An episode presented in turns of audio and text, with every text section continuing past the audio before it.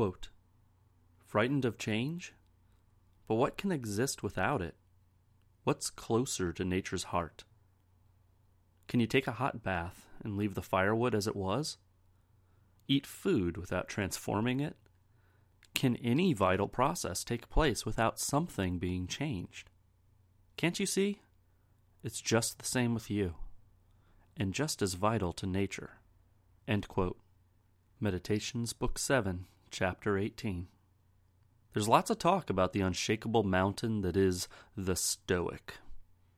Yet change is closest to nature's heart, according both to Aurelius's line and to Stoic philosophy.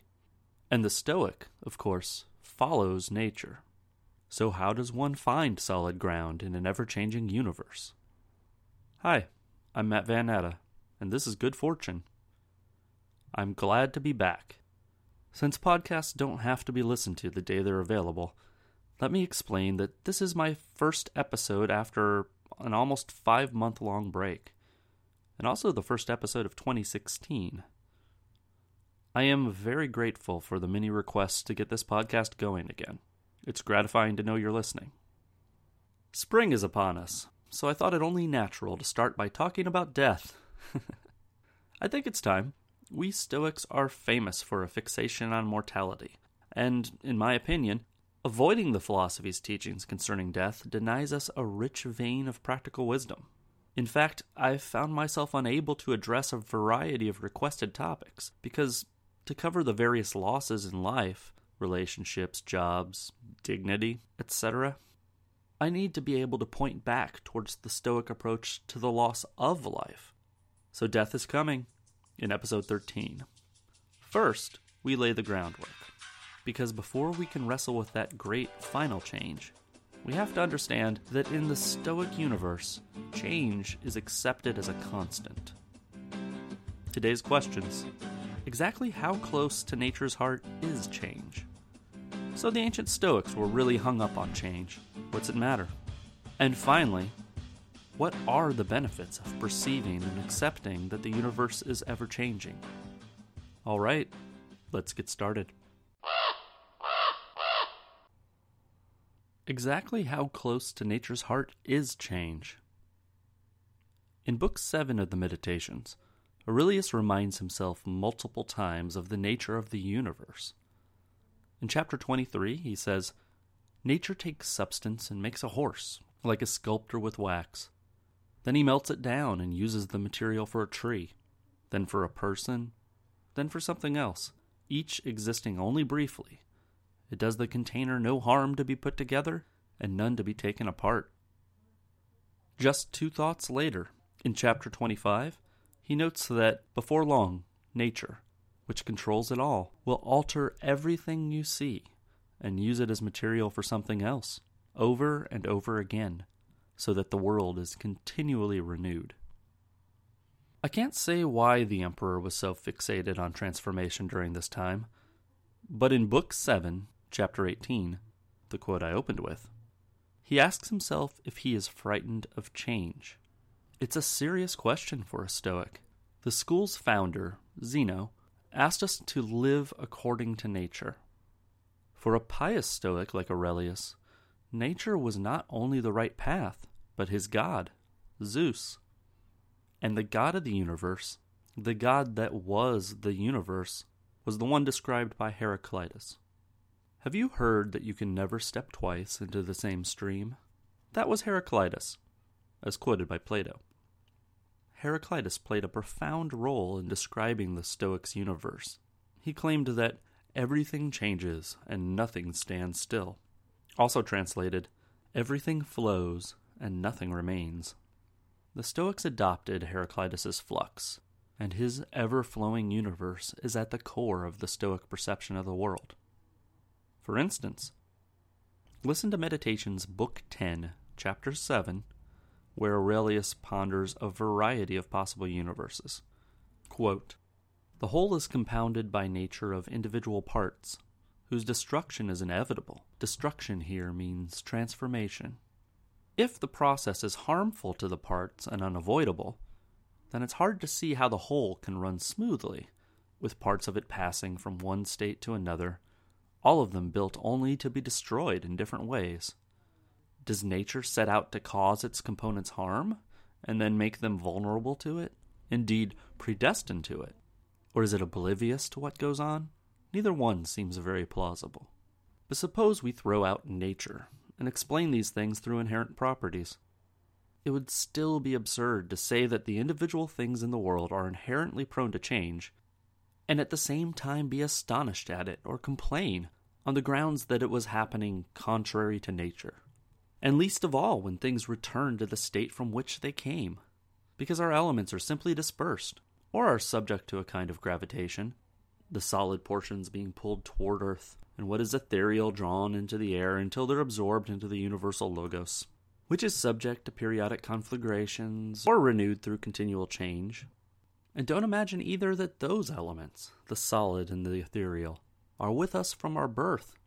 Their influx took place yesterday or the day before from the food we ate, the air we breathed. And that's what changes, not the person your mother gave birth to. End quote. Here, Marcus pits his favored view of the universe as providential and purposeful against a universe of unthinking atoms. It's a fascinating discussion, but what I want to point out is that the fundamental nature of both worldviews is change. Providence and atoms are contested, but the flow is not. For the Stoic, change is a given, and as such, it becomes unreasonable to complain about change as if it were unexpected. As the Emperor says elsewhere, how ridiculous and how strange to be surprised at anything which happens in life. I also want to focus in on those final thoughts of Book 10, Chapter 7.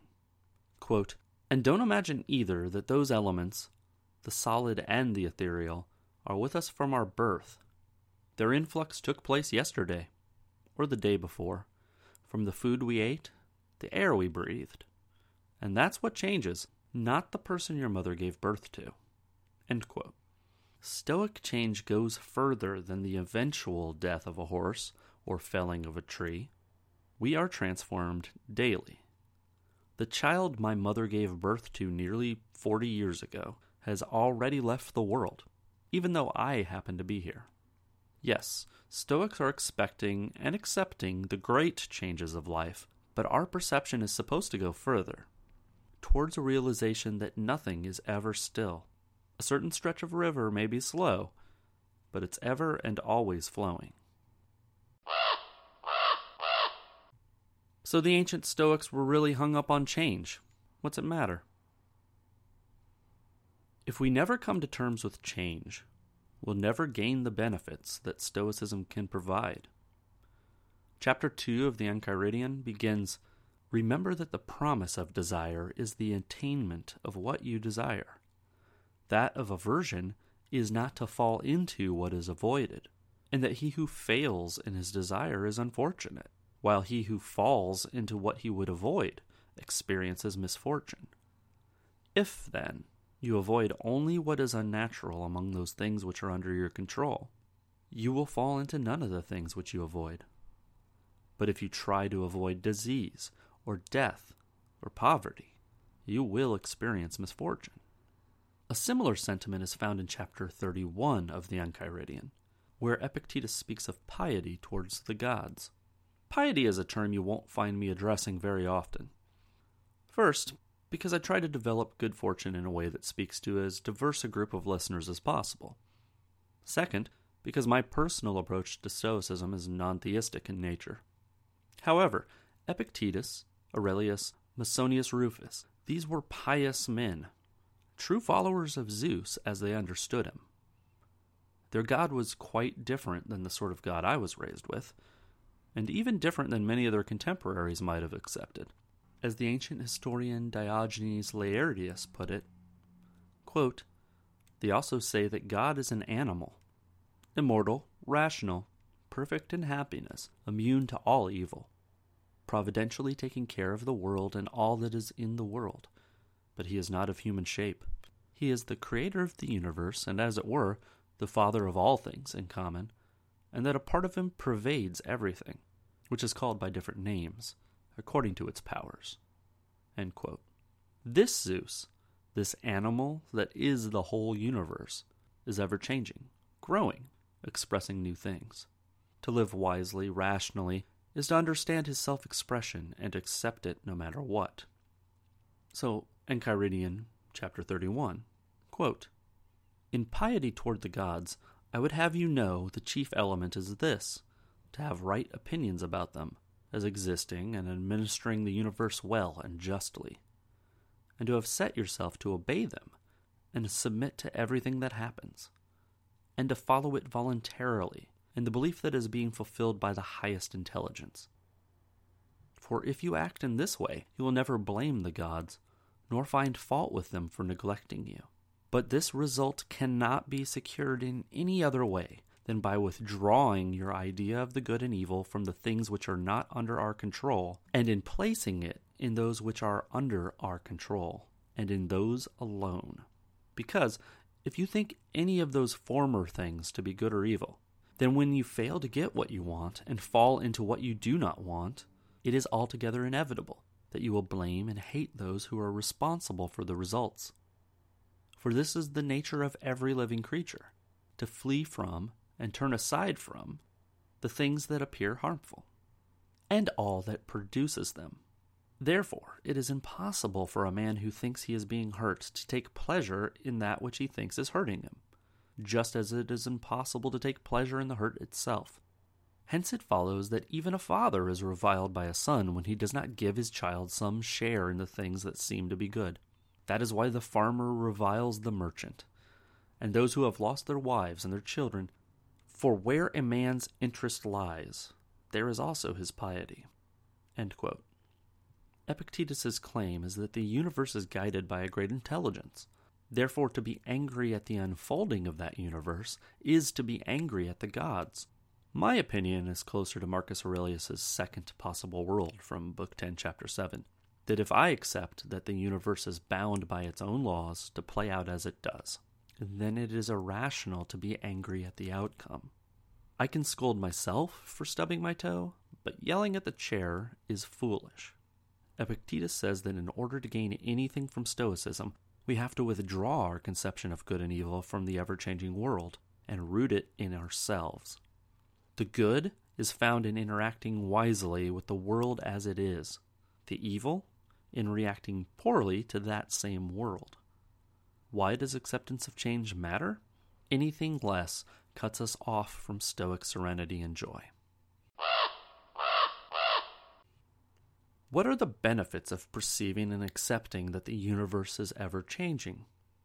Quote, the wise will start each day with the thought Fortune gives us nothing which we can really own. Nothing, whether public or private, is stable. The destinies of men, no less than those of cities, are in a whirl. Whatever structure has been reared by a long sequence of years, at the cost of great toil, and through the great kindness of the gods, is scattered and dispersed in a single day. No, he who has said a day has granted too long a postponement to swift misfortune. An hour, an instant of time, suffices for the overthrow of empires. We live in the middle of things which have all been destined to die. Mortal you have been born, to mortals you have given birth. Reckon on everything, expect everything. You may recognize Seneca's premeditation. I've mentioned it before. So Seneca backs up Aurelius and Epictetus. The wise will start each day dwelling on change. Why? To become fatalistic? Life will happen as life happens, so accept it and carry on? No. We acknowledge the instability of the world so that we can remember to put our energy into building up what can be stable. The only thing that can be ourselves. I'm recording this episode while surrounded by favorite books, art pieces, and whiskey decanters. I'm very fortunate to be able to create a space that is particularly well suited to me. I'm amazingly fortunate to have a wife who encouraged me to do so. I can breathe easy in this study. What if a thief breaks in tomorrow? What if a fire turns it all to ash? Would I still breathe easy? Way back in episode 2, I shared a quote from Keith Seddon that I will repeat again. We must invest our hopes not in the things that happen, but in our capacities to face them as human beings. I return to that quote regularly because it illuminates the heart of the Stoic worldview.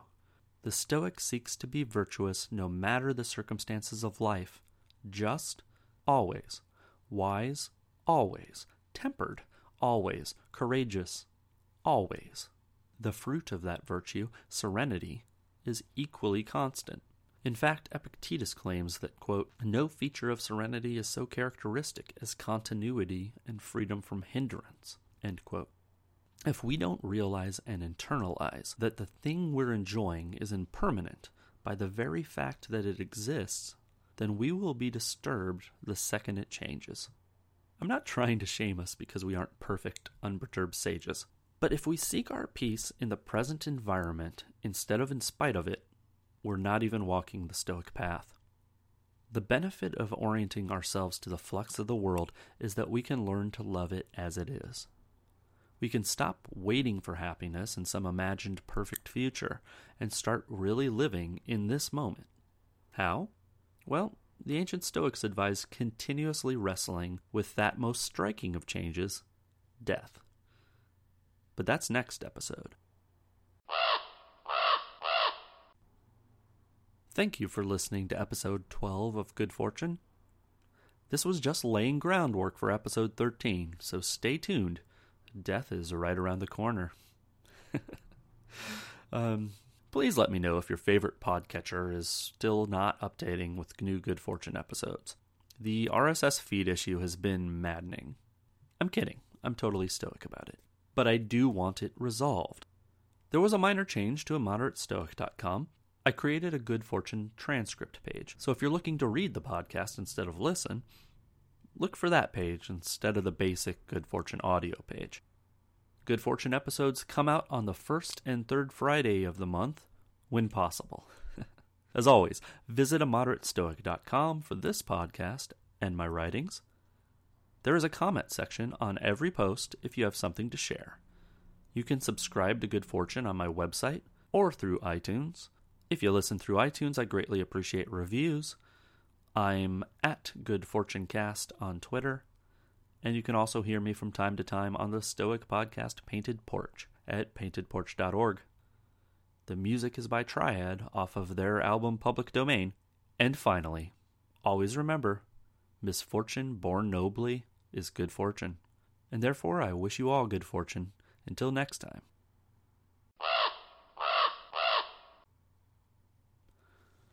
靠！